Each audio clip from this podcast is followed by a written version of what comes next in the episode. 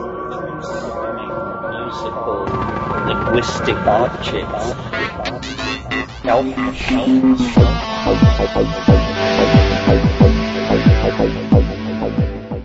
Greetings from Cyberdelic Space. This is Lorenzo, and I'm your host here in the Psychedelic Salon. And to begin today, I would like to thank fellow saloners Zachary G., Palm Springs Pool Service, Haven B., Kevin T., and Kyle K., all of whom made recent donations to the salon via our forums. And as pleased as I am at your donations, I need to point out that last year when I first opened our forums, well, I didn't quite understand what I was doing when I set them up. And as a result, for the first few people who signed up, and uh, these five fellow saloners were among the very first to do so, well, I mistakenly set it up so that after the first year there was an auto renewal feature that kicked in. I eventually figured out how to turn that feature off, but there are a number of people who might wind up making a second $12 donation without realizing it. So if anyone has been automatically charged by PayPal and you don't want to make a second donation, I can uh, completely understand and it will be happy for me to refund your payment. Just send me a note via the comments section of our psychedelicsalon.com website and I'll uh, get your money right back to you. Hopefully, uh, I've now figured out how to cancel the other auto payments but I didn't get it done in time for Zachary, Palm Springs Pool Service, Haven B, Kevin T, or Kyle K. And uh, so my apologies go out to you, and uh, please let me know if you'd like a refund, and I'll see to it right away. Now, getting on with today's podcast, I hope that you'll be pleased to learn that I'm about to begin another series of Terence McKenna podcasts. These are from a September 1990 workshop that he titled History Ends in Green. Now, I'm going to play this series of recordings in full, just as they came to me. And while you may think that I should have shortened today's talk a bit by cutting out his initial rap about how he came to be doing what he's doing, well, it does have a few little tidbits that I hadn't heard before, such as the fact that his earliest memory was from the age of eight months, if you can believe that. And uh, so I realized that each time he gave that rap, particularly in the early 90s, as this is from, that each time he told it, uh, it was in a slightly different way, adding and taking away bits and pieces. So my thought is that collectively these talks uh, actually give a pretty complete autobiography of Terence's early years. And uh, by the way, you can also find this series of talks in a single three and a half hour recording on YouTube. Uh, in the event that you don't want to wait for me to podcast all six tapes here in the salon. As often happens with these talks by Terence McKenna, even though they were given quite a long time ago, there are still many parts that ring true yet today. For example, uh, early on in this talk, he says, and I quote, Human culture has become, charitably, a random walk, uncharitably, a kind of cancerous, exponential cascade of unstoppable effects. End quote. and uh, with the U.S. presidential election being held tomorrow, I don't know how to better describe what is about to happen other than a cancerous, exponential cascade of unstoppable effects. So uh, now let's listen to some of the other things that were on the mind of Terence McKenna on this September evening in 1990 which was just a month after Iraq announced its annexation of Kuwait and Bush the Elder called up the reserves, uh, which was the start of the quagmire in Iraq that we still find ourselves in. You see, these unsettled times today are nothing new. I've been traveling a lot and speaking a lot to different kinds of people, and most recently in Europe where it was a tremendous kind of bridge building thing to get everything rhetorically lined up and squared around to where I could even introduce the subject of psychedelics. So I see that I've returned to the uh, home congregation here. and uh, because you know it, it, this seems to be the overwhelming focus of this group, which is interesting. It's even sometimes sort of confining to me because I would wander maybe in other directions, but every prophet is the captive of his uh, earliest ideological expression. You know, I mean, Lenin couldn't do much about Leninism once it had passed a certain point. So, um, in hearing what people's interests were, and trying to think about it in new ways, you know, the uniting thing in the 20th century, I think one of the things that sets the 20th century completely apart, really, from previous times, if not ontologically, then by degree, is the, uh, the focus on the moving image and the role that this has had in shaping 20th century culture. And it comes really in three forms. It comes in the natural and available form of the dream, which always, to some degree, has shaped human culture. Uh, but for Freud and Jung in the early 20th century and their followers, the dream took on a whole new significance that it had never uh, had before. It was seen as a cryptic messenger from a, from a hidden world. And as these things seem to work out, concomitantly, uh, a technology of the moving image was developing, which was film. And film and the dream then become almost the two defining poles of the evolution of the aesthetic of the 20th century over the first uh, half of it, we'll say. And then um, in 1953, because that's when Gordon and Valentina Wasson discovered the mushroom, or earlier, if you want to date it to Hofmann's discoveries in Switzerland, or the German work in the 20s, or later, if you want to date it to the discovery in 56 of DMT by, by Szára. But at any point, at any rate, at some point, the third triad is introduced, which is the hallucinogenic or psychedelic experience. And all, um, all three of these areas of concern have adumbrations in the primitive, the stress on dreaming, uh, even the magic lantern and uh, prestidigitation feats of Renaissance magic have a relationship to early film. And of course, the psychedelic experience is absolutely archaic.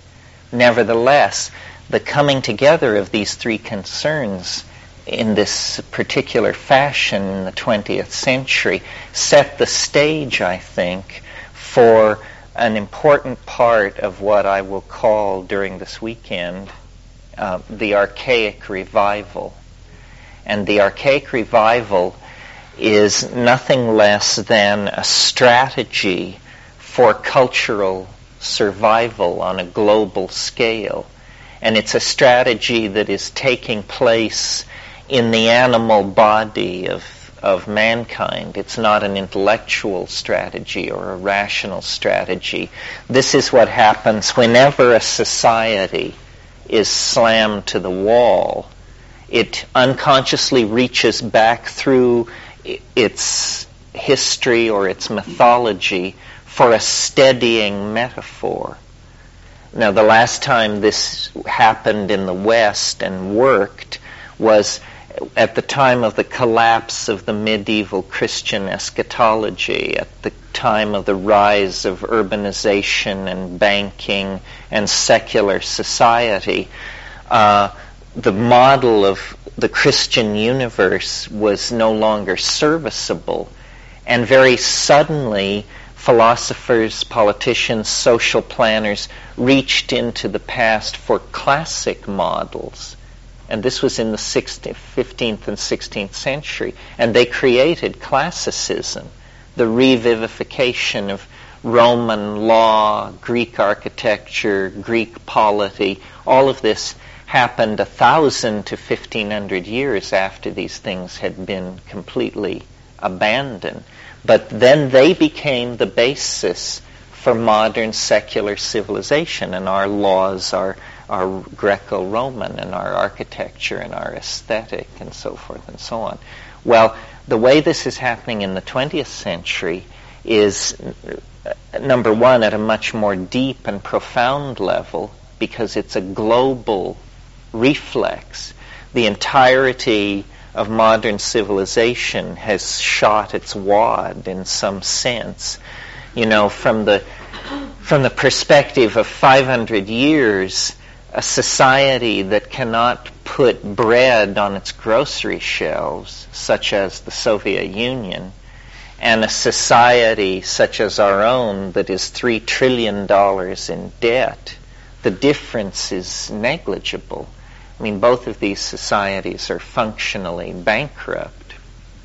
So we're living through and have been living through throughout the 20th century uh, an experience of the dissolution of boundary and form.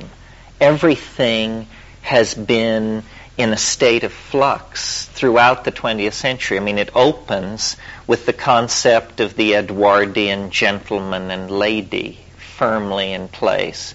Class structure, class privilege, race privilege, sex privilege, the entire structure of uh, the assumptions of the post-medieval world are in place and functioning. Now, 90 years later, none of this is in place. And to my mind, the uh, the major um, factor working to achieve this end has not been the two world wars or the exploration of the unconscious by Dada and surrealism or the breakdown of uh, classical design mores or any of this stuff. It's been the psychedelic experience. The psychedelic experience is a genuine um, paradigm shattering phenomenon we claim that we want this. This is what lies behind the love of flying saucers and, uh, you know, the Loch Ness monster and all of this is we want a paradigm shattering object, piece of evidence, body of testimony, something like that. But what we don't realize is we have it. We have it but as somebody over here on this side of the room said, you know, it's a matter of courage. And this places it in a special, uh, in a special mode. It's not something where we can just validate it and then, uh, you know, found an institute and appoint experts and expect them to issue a report. It's something actually at the center of our being. And uh, my motivation for talking to audiences like this is simply that I, it, I cannot conceive of mature human beings going from the cradle to the grave without ever finding out about this. I mean, it's not like not finding out about sex or something. You know, it's just too weird. It's a part of our birthright. It's not a cultural artifact. It's not like being able to ride a bicycle or something like that, where you can imagine that pygmies or Amazonian Indians go from birth to the grave and they never ride a bicycle and they never miss it. But this is a little more existentially front and center than that. I mean, this is, as far as I can tell, the um, dimension in which we most fully experience ourselves as ourselves. Well, you know, culture, we have to be very careful about the, um, the corrosive effects of culture. Some of you may know about these, um, that was reported in Time magazine a month or two ago, about these forms of salamanders that never, if the conditions of alkalinity in the lakes are at a certain level, they never mature into the adult form. They actually can reproduce in a juvenile form So there can be generations of these salamanders that don't even suspect the existence of an, of an adult form that lies beyond the sexually mature functional adult form.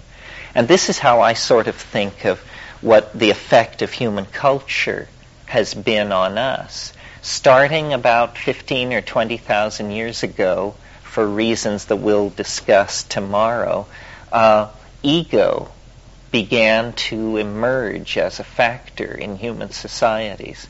For the moment, let's just say it had to do with the concern for tracing male lines of paternity.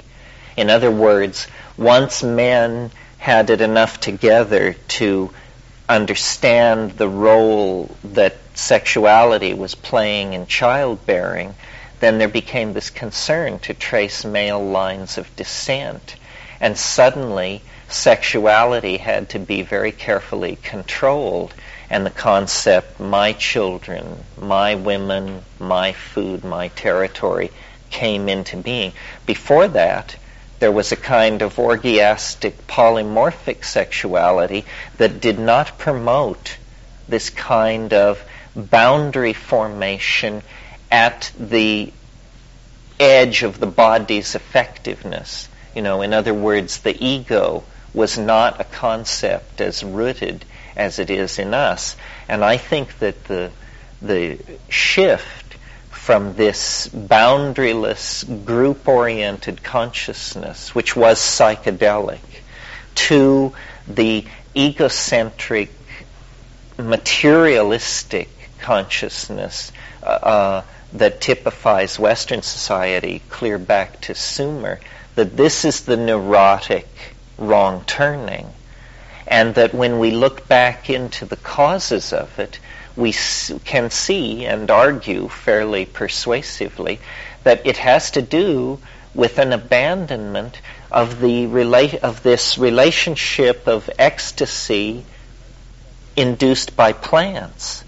That there was almost a kind of symbiotic relationship between early human beings and plants specifically psychedelic plants and that this relationship was not is not something airy fairy or unclear or operationally undefined for its participants. You get yourself lined up with and arranged correctly in relation to this thing by taking psychoactive plants.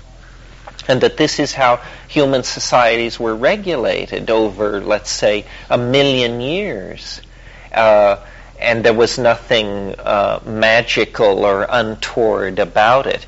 It was simply that these evolving primates had a uh, population regulatory mechanism that integrated them into the larger body of nature. And this is what has been lost in the historical process, so that uh, human culture has become, uh, you know, charitably a random walk, uncharitably a kind of cancerous exponential cascade of unstoppable effects. Now, the, the thing is that we are in a position to understand this now, if not actually do something about it. H.G. Wells said, uh, history is a race between education and catastrophe. Well, never more so than today, because the world is set on a course of catastrophe. The emotional constipation and rigidity of the past thousand years that has set us up as territorial apes with thermonuclear arsenals, all of that is just set to, uh, you know, go critical. Nevertheless, you know, we are minded creatures in the presence of uh, an evolving and rapidly shifting landscape of problems. And uh, I think that uh, it's a very hopeful sign to look around and notice that the only barrier to the solution of our problems are intellectual barriers. barriers in our own mind. We have the money, the technology, the mass communications, the scientific uh, expertise, the remote sensing telemetry. What we don't have is the, the will to self-direct all of this technical apparatus toward a rational solution of our problems. But that means that the solution to our problems lies almost entirely in the human domain. And the human domain is the area where we observe the um, highest rate of unpredictable perturbation. So I don't see the situation as uh, terminal or desperate at all. The mushrooms take on on the chaos at the end of history is this is what it's like when a species prepares to depart for the stars. It is chaotic, but it is not disordered. It is more like a birth than anything else. I mean, there is rending of tissue, there is a sense of crisis, of un, uh, unstoppable forward motion, but it turns out all according to plan, all to uh, good end. The trick is to somehow attain this vision of the ordered correctness of what is happening when it seems so chaotic, and then to uh, template it, to strengthen it, each for ourselves, and then to replicate it and communicate it as a meme because um, there is no percentage in paralysis here at the brink. The only possibility is uh, of some kind of forward escape. You know, a forward escape is when you attain the goal by simply rushing through the gauntlet and I think that this history that is a race between education and catastrophe is going to turn out to be a forward escape. There will be a moment of complete abandonment to the irrational. And we will look tomorrow at the time wave. We will and look at Saddam Hussein and his role in all of this. But he is not the final act to, this is somewhere late in Act One, all this malarkey that we're having to put up with. But upneyent, which in this case means downstream in time, uh, we will uh, sprout all our worth and woof our wings. But we have a lot of shit to fly through uh, before we get there. I guess I should say just a little bit about my how I got into this. And uh, I think curiosity is probably the ultimate value in my cosmology. It's, it's what's gotten me anywhere I've ever been. It's the only impulse that I trust completely. And um, it's alive in most people as children, but it gets somehow squelched or misdirected or something. And uh, so when I look back through my own life, I see this psychedelic impulse before there was ever a word or a name for what it was. Uh, and I've tried to think back as far back as I can. And I have very early memories, like, like to the eighth month, but they don't seem to relate to this.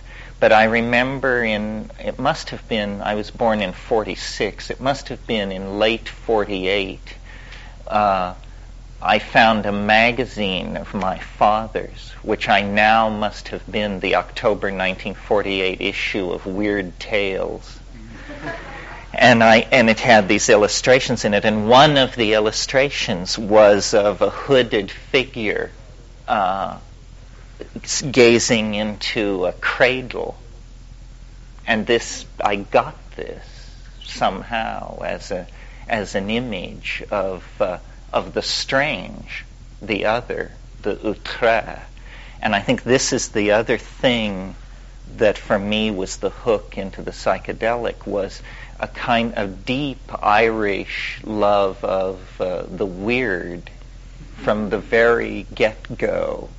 Uh, so curiosity and a love of uh, the weird, the edgy, the bizarre. And uh, this led me into, and I guess maybe a certain, a certain degree of obsessive character. I mean, I'm spending time on this because I'm trying to understand the psychedelic personality generally. But I did have a tendency to really focus in on whatever I was into. And I think the first thing was uh, rocks. And this was, uh, you know, it was for me an introduction into the size of time because it wasn't just any rocks that interested me. It quickly became clear that it was fossils and I lived in western Colorado, and I could go out into these dry arroyos and bring back datable objects, uh, 170 million years old, you know, and stack them up and look at them. So then I got this dizzying sense of the depth of time and, you know, there are those little museum pamphlets where it shows a billion years and then the last million years is up here and then it goes down here and spreads out and then the last 10,000 years. I got that. I assimilated this notion of deep, deep time. And then, uh, you know, it was almost like an intellectual ontogeny recapitulating phylogeny because the rocks, the inanimate mineral world, soon couldn't confine this restless imagination. So then it became about insects, butterflies specifically, moths especially, as an excuse to be alone in the middle of the night around bright lights, uh, you know, with cyanide. and uh, and you know, I don't know if any of you have ever been touched by this particular obsession, but because we're insectivores, because our food getting habits are wired into a brain 50 million years old in the insect gathering habit, you know, this is a very deep, almost orgasmic response that you can touch in the human organism. And I pursued it again and again in life uh, to the point where I did it as a professional in the jungles of Indonesia and the Amazon. And, and uh, you know, it's horrifying to tell in Buddhist company. But when you come upon one of these uh, long-winged, iridescent ornithopterids of the sort that Baron Guy de Rothschild uh, sent his collectors out for in the late 19th century, and you come upon one of these things hanging under a leaf, looking for all the world like it weighs at least half a pound, and you know wrestle it into your net, it's as close to having a heart attack as uh, as I ever want to get. And then this thing, at some point, I, I did a lot of reading, and at some point I discovered that I had defined myself narrowly and that I was turning into a scientist. And I was reading people like Henry James and Aldous Huxley, and they were sneering at what I was becoming and talking about a mysterious realm of human thought called the humanities, which I had no notion of what this was. I couldn't even figure out what it possibly could be. Well, then I discovered it meant music, painting, architecture, dance, philosophy, design, in short, the human world the human world as opposed to the natural world.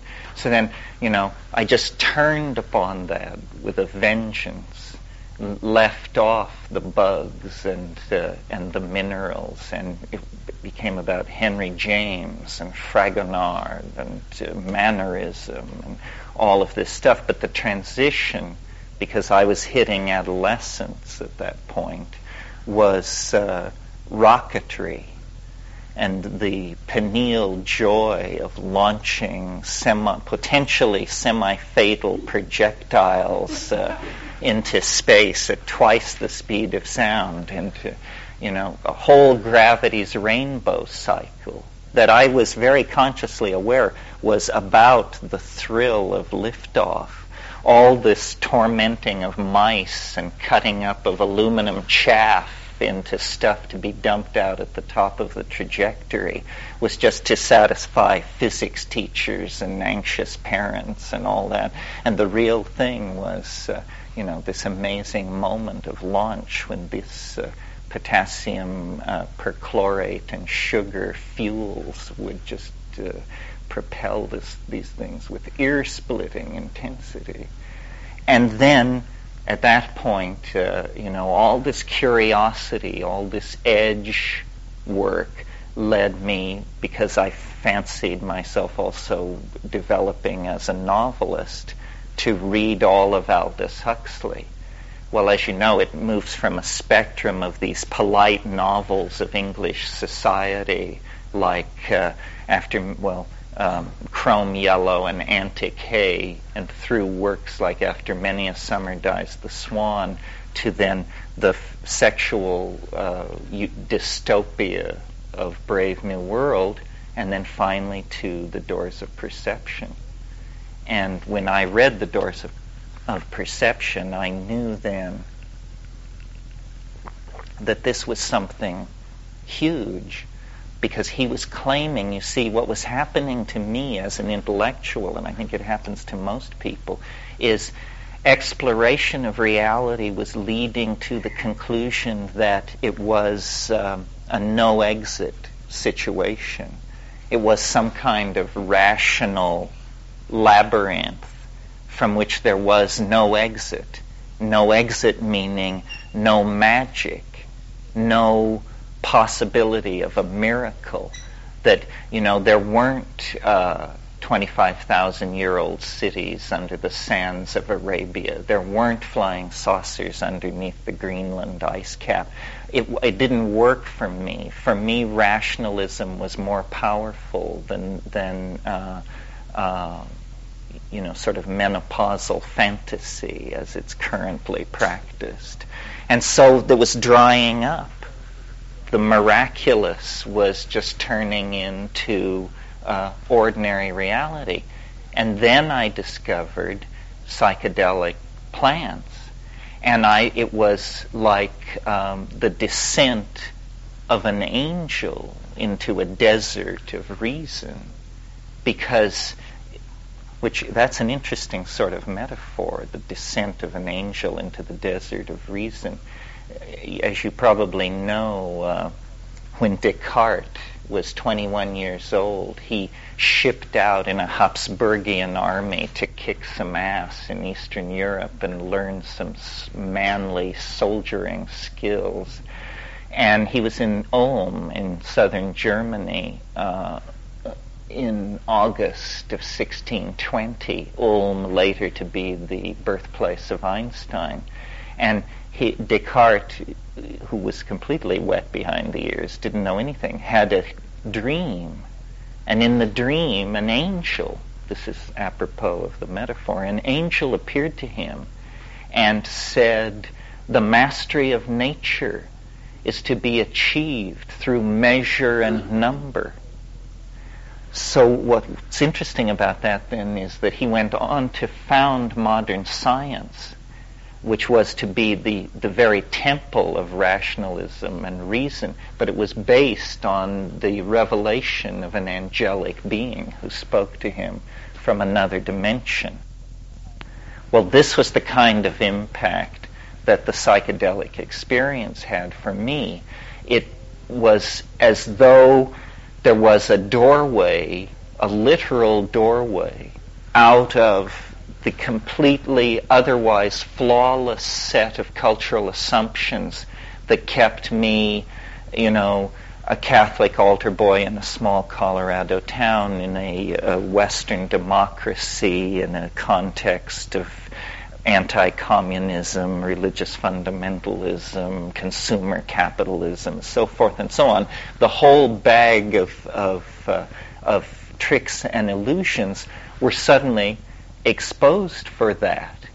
And beyond that, you see, like that traveler sticking their head out through the world system and seeing a whole different set of uh, rotations and revolutions, you see um, another dimension of some sort. And then for me, the, the question became, you know, of what sort? What is this? Number one, what is it? Number two, how did they manage to keep the lid on it? and number three, what can you do with it? Well, uh, coincidentally, upon all this, or let's call it coincidentally, society was just going bananas uh, around somewhat similar issues because I was born in 1946, so that means in 1966 I was 20 years old. And somehow fate had conspired to put me in Berkeley, California. So I happened to be at like the ground zero of the cultural explosion.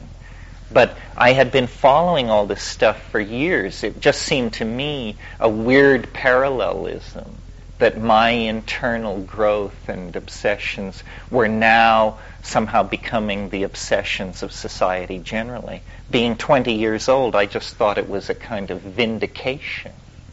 You know, I knew I'd been right since I was 16, so here was the payoff. But then you know, it didn't exactly work out like that. It, these concerns moved through society like a wave. And then other stronger, what the I Ching calls prepotent systems of, uh, of uh, arrangement reasserted themselves. And instead of a kind of psychedelic utopia, there was a kind of anti-psychedelic dystopia. And everything that psychedelics had tended to call into question, which were the um, you know the great sins of the 20th century, the misuse of propaganda, the abuse of imagery, uh, the distortion of information, I mean, these are all uniquely modern uh, new sins, if you will. And I talked last night a little bit about the connection between dreams, the uniquely, uh, the unique province of 20th century psychological theory, film, and the psychedelics. All of these things, and, and I see it also active in art, that as soon as you move beyond Impressionism, the whole history of art in the 20th century is about the dissolution, deconstruction, and re- attempt to reconstruct the image so that you know uh, movements as different as analytical cubism and abstract expressionism all are seen to be struggling with the dissolution and reemergence of uh, of the image. Well, what it means is what all this constellation of cultural effects is saying is that uh, the previously assumed to be uh, oh, I don't know how to say it, existentially prepotent order of society, of linear society, is actually an illusion. And that it, we can move beyond it. We can dissolve it. Not only we can, we cannot not do this. Uh, so then the goal becomes, and this is where McLuhan is important, to try and raise into consciousness the process that we are undergoing before it is a fait accompli, before we are in the act of looking back then at a historical uh, event. Because I now I'm convinced that the the um, impulse that I feel in myself and that I see in other people toward the psychedelic experience is has to do with its potential historical impact. Even though God knows we're all aware this is how religion has always been practiced, you know, yet somehow this million year old sociological phenomenon, orgiastic, group minded um, shamanism in a context of nomadic pastoralism, this phenomenon was only interrupted 10 or 15,000 years ago. And is apparently the, uh, the state of dynamic equilibrium where we function at our best, where we feel at our most human. What has happened to us is a kind of um, false bottom in our social dynamic it's this it's a series of self-reinforcing situations of disease. It begins with what I talked about last night about concern for male paternity. That once men wanted to trace the descent line of the male genes, previously uh, self-expressive, orgiastic, group-minded sexuality became compartmentalized into concerns of territoriality, ownership, so forth and so on. But then that wasn't the end of it. There then uh, uh, the rise of hierarchical kingship, the amazing, you see, the problem with uh, um, human beings is that we ride very close to a kind of um, bifurcation point in terms of whether our loyalty is transferred to the group or to the individual. And this can be sent either way. I mean, if there were to be landslides at both ends of Highway 1 and a food shortage, you know, we would coalesce marvelously into a survival machine where we would all place group values higher than our own needs, and nobly so. This would happen. But in situations of abundance and non-scarcity, then the, it's like a slime mold without the formality of coherency. We just then dissolve into this sort of every man for himself, egocentric uh, style. And then, you know, another bad break along the way that may or may not have been fated, may have just been a bad break, is the evolution of the phonetic alphabet, which creates a tremendous distancing between cognition and the objects of linguistic intentionality. And this gives permission then for all kinds of forms of brutalization. It actually gives permission for ideology. Ideology, to my mind, is the denial of the obvious and the substitution for something else, where you say, you know, no, that's not how people are. We have a Marxist model, or we have a Freudian model, or we have, you know, John Stuart Mill's model. Who knows? But somebody's model. Uh, so ideology, someone said language was uh, invented in order that people could lie. And in large measure, this is true, that we proceed by deception I'll defend this at some point in this weekend because another word for it is modeling. You know, we model, but we also fall in love with these models. And uh, it's the falling in love with the model that then turns it into an agenda where it was, it was not a free-form projection of a flow of facts toward a conclusion, but then it becomes instead an agenda a synthetic chreode, high walls down which you expect to see a process poured and confined. So, in spite of the fact that this phenomenon has been around for a long time, why then does it appear so important? Well, it's because this small group, group minded, sexually amorphous psychology, the psychology, not the model itself, is what we have to recover I think, in order to uh, survive. And uh, you know, I'm I'm not so interested in talking about the odds of making it. It's just this is the only thing that will work. And I said last night, you know, the good news is that the domain in which we must operate is all within our own minds. You know, if we can change our minds, we can take hold of this process and halt it.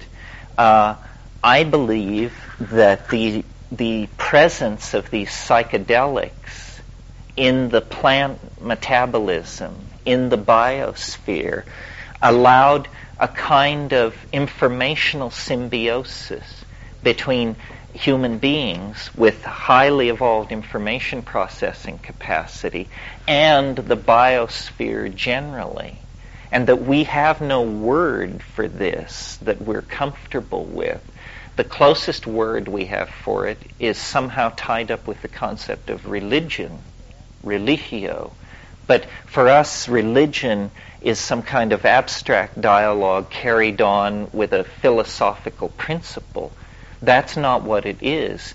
Religion originally was the dimension of the self that directly interfaced nature or the overself. And this happened through the use of psychedelics. So the reason the weekend is called History Ends in Green and what this whole Gaian uh, awareness thing is, to my mind, is it's not an airy fairy attempt to recast uh, a new image for religious ontology. It's the actual discovery of the minded presence of the planet, which has always been here which is real. It's an existential fact, like chlorophyll or, uh, you know, the moons of Saturn. The planet has a biological mind of some sort. Once you enter, once you articulate this notion, it doesn't seem that unlikely. After all, the planet is clearly a boundary defining topology it's had two billion years to, uh, you know, uh, make itself metastable, undergo all kinds of autopoiesis. We see the evidence of this around us in the form of the uh, climaxed biome of the planet. We see that biology and uh, water chemistry has been very active.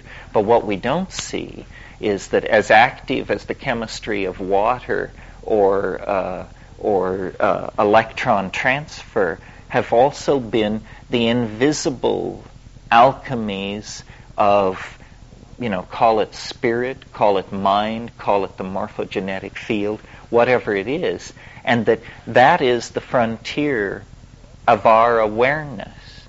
Every society in history has had the erroneous belief that it just required six more months and 5% more data, and then they would have a full picture of reality. But, you know, the fact of the matter is, our society at its present state of sophistication, ha- we have the only science we have that can be given any serious creditability at all is physics the, the, prim, the most primitive of all sciences, the science of momentum and moving bodies in three dimensional space.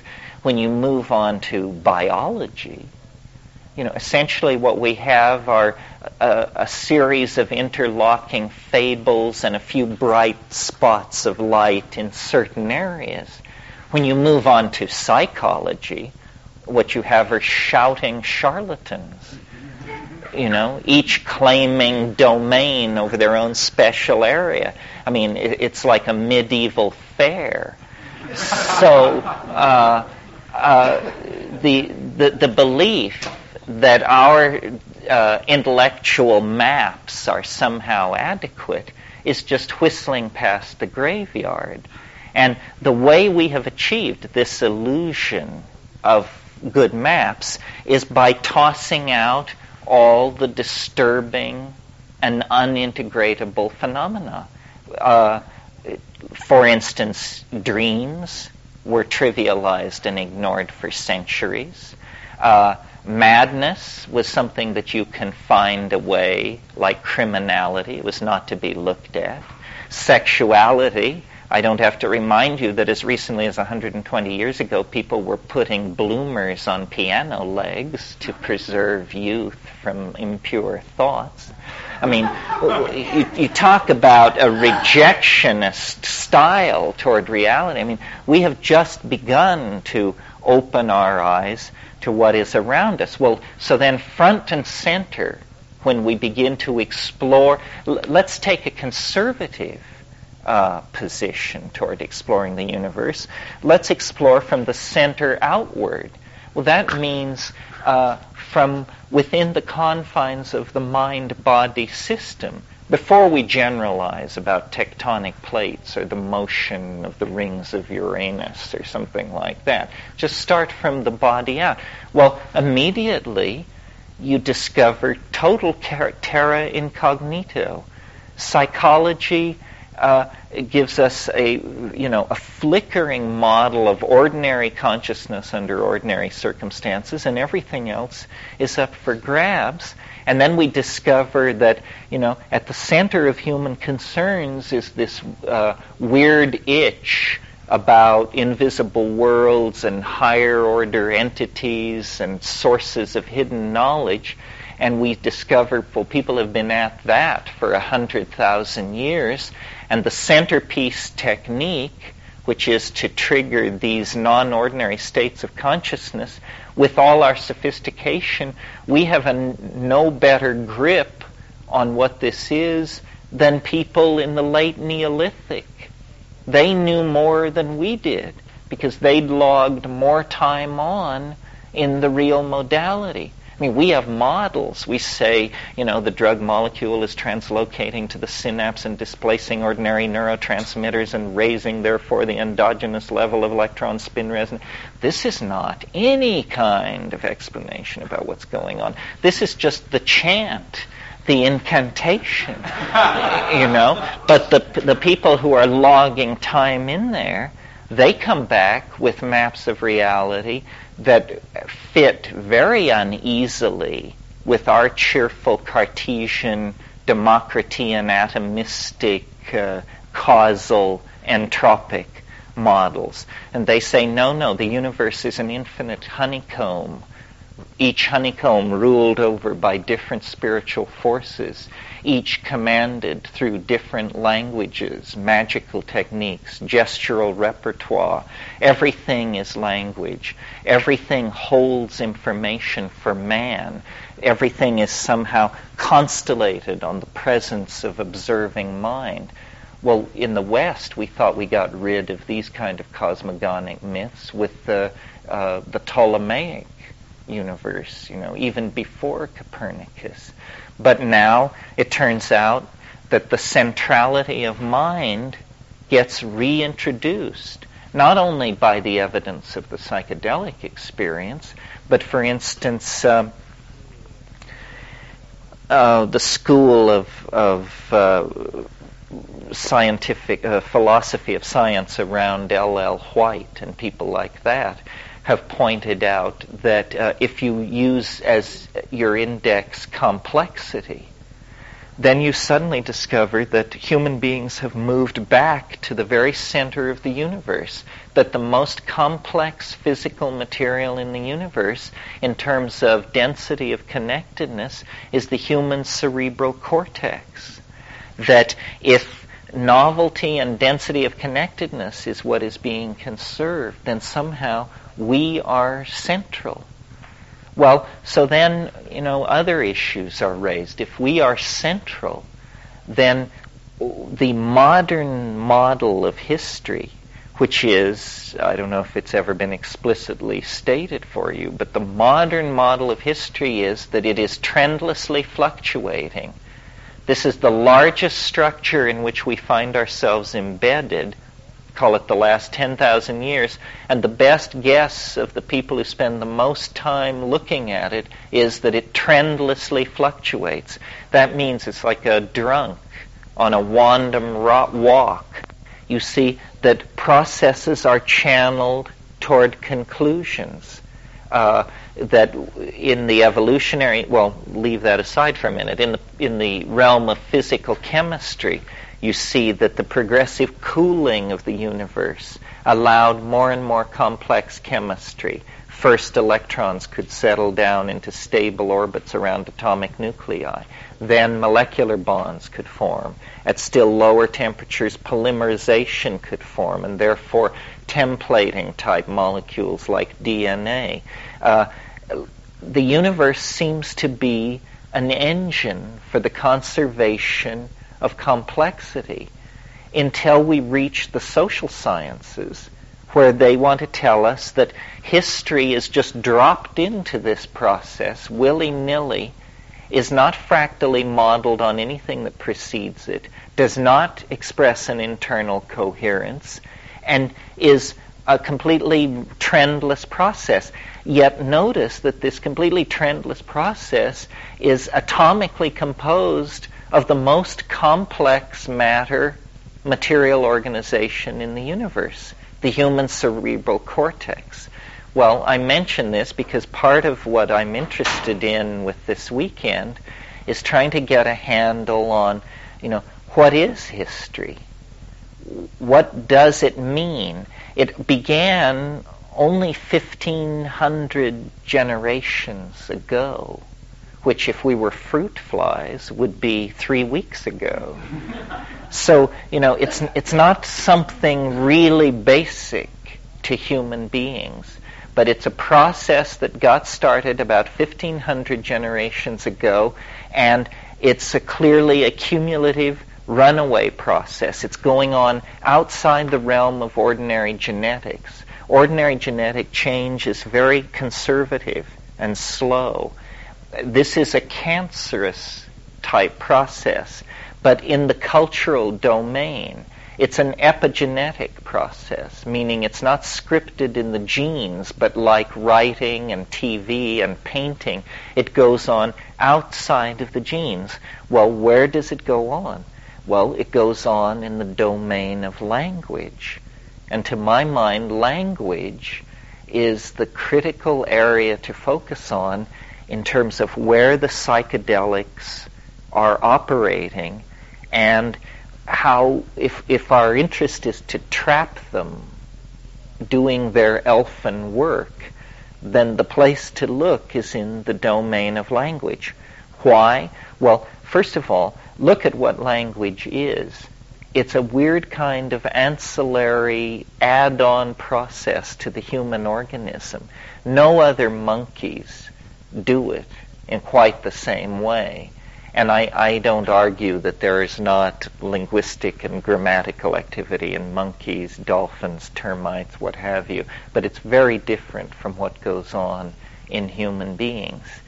Obviously, uh, for instance, you probably know that the uh, the soft palate of the human being drops lower in the fetal form than in any other primate by by uh, forty uh, percent or something. What this the embryological interpretation of this is that the human animal is hardwired for language, and if uh, if you notice what it is, it's small mouth noises, rapidly modulated small mouth noises, and it, it's a conventionalized, it's a highly conventionalized style of behavior which allows transduction of thought.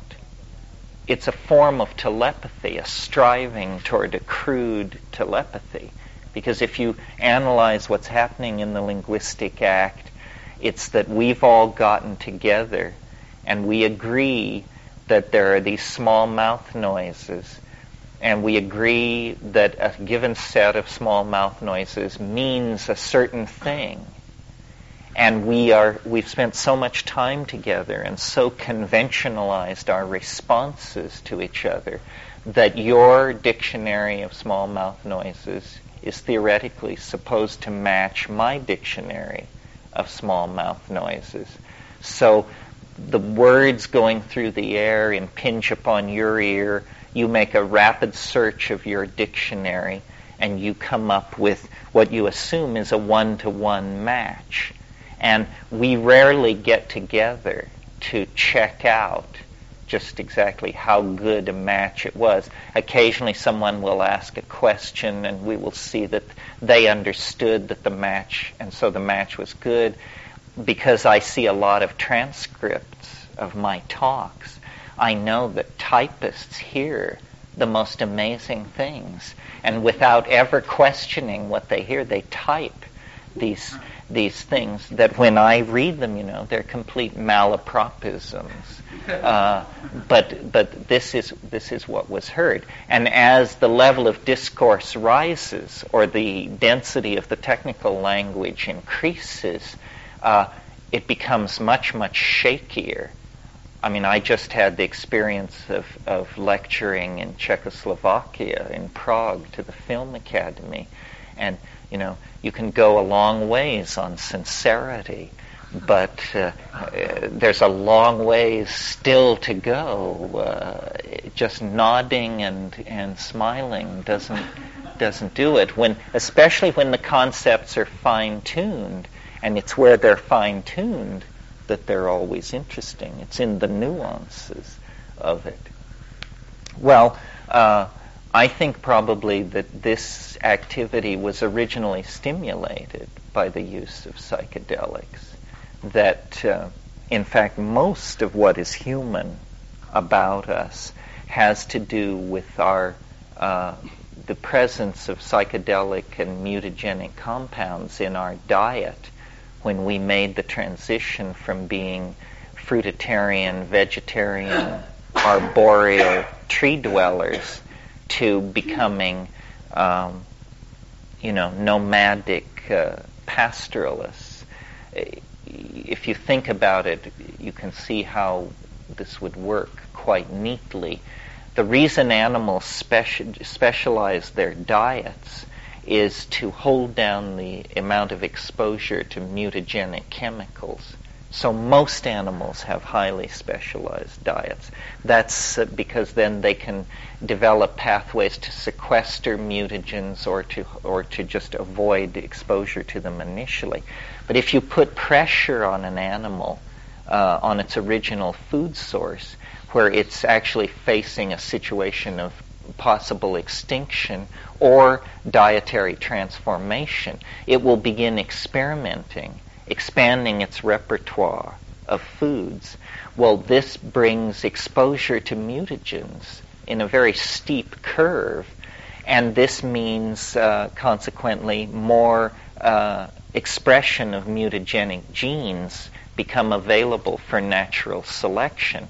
And so this is the situation in which you might then see a sudden punctuated movement forward in the uh, adaptive uh, evolution of adaptive traits of the organism. Well, how this worked in the early human situation was um, drying up of the African continent forced proto-human arboreal types onto the grassland where they began foraging for uh, and insects had been part of their diet in the canopy situation. They began foraging. It's also thought they began perhaps predating on carrion kills killed by larger carnivores like lions. In any case, they began forming a relationship that had them following along behind these evolving ungulate herds of mammals on the African veldt. And in that situation, they encountered the coprophytic mushrooms, the mushrooms which grow in cow dung preferentially. And many of these contain psilocybin. You're listening to the Psychedelic Salon, where people are changing their lives one thought at a time. And in my next podcast, we'll pick up right where we just left off. And if I get too depressed with the news this week, well, I, I may just put that out before next Monday. We'll have to uh, wait and see what strikes my fancy in the next few days. And by the way, if you're close to San Diego's North County, you can stop by our second Sunday salon at uh, noon and find out firsthand what I think about tomorrow's election. I've posted the location on our forums, and I'll link to it in today's program notes, uh, which you can find at psychedelicsalon.com. And getting back to today's program, uh, I did search for that Weird Tales magazine cover that Terence mentioned, but I couldn't find one for October 1948. However, uh, the one for March of 1948 did fit the description that he gave. Interestingly, uh, one of the authors whose names were on the cover of that issue was Ray Bradbury, who many years later became a friend of our own Matt Pallamary. Now, it's not much of a connection, I guess, but I did find it interesting, uh, given the fact that one of the last, if not the very last novel that Terence ever read was Matt's book, Land Without Evil. But get this Terence thought that it was an October issue, of which there apparently wasn't one that year, that so influenced his young mind. But in the March issue, the one with the hooded figure on the cover, the title of the story by Ray Bradbury was The October Game. Don't our minds play such interesting games with us sometimes? I'll put a copy of that magazine cover in today's program notes uh, in the event you want to take a look at it. Well, tomorrow, at long last, is the 2016 U.S. presidential election. And while I've done my best to keep politics out of these podcasts, I feel that I owe it to you to give a little update on my own thinking about this election. You may remember that last spring I said that this year I was going to vote for the same person for president that I voted for in 2012, namely uh, Jill Stein, the Green Party candidate. Well, I changed my mind about voting for Jill after I learned that she has huge investments in big oil, but comparatively little invested in green companies, even though she's the candidate of the Green Party. So uh, I guess it's the same with all politicians. Uh, they want us to do what they say without paying very close attention to what they really do. So I'm not going to vote for her.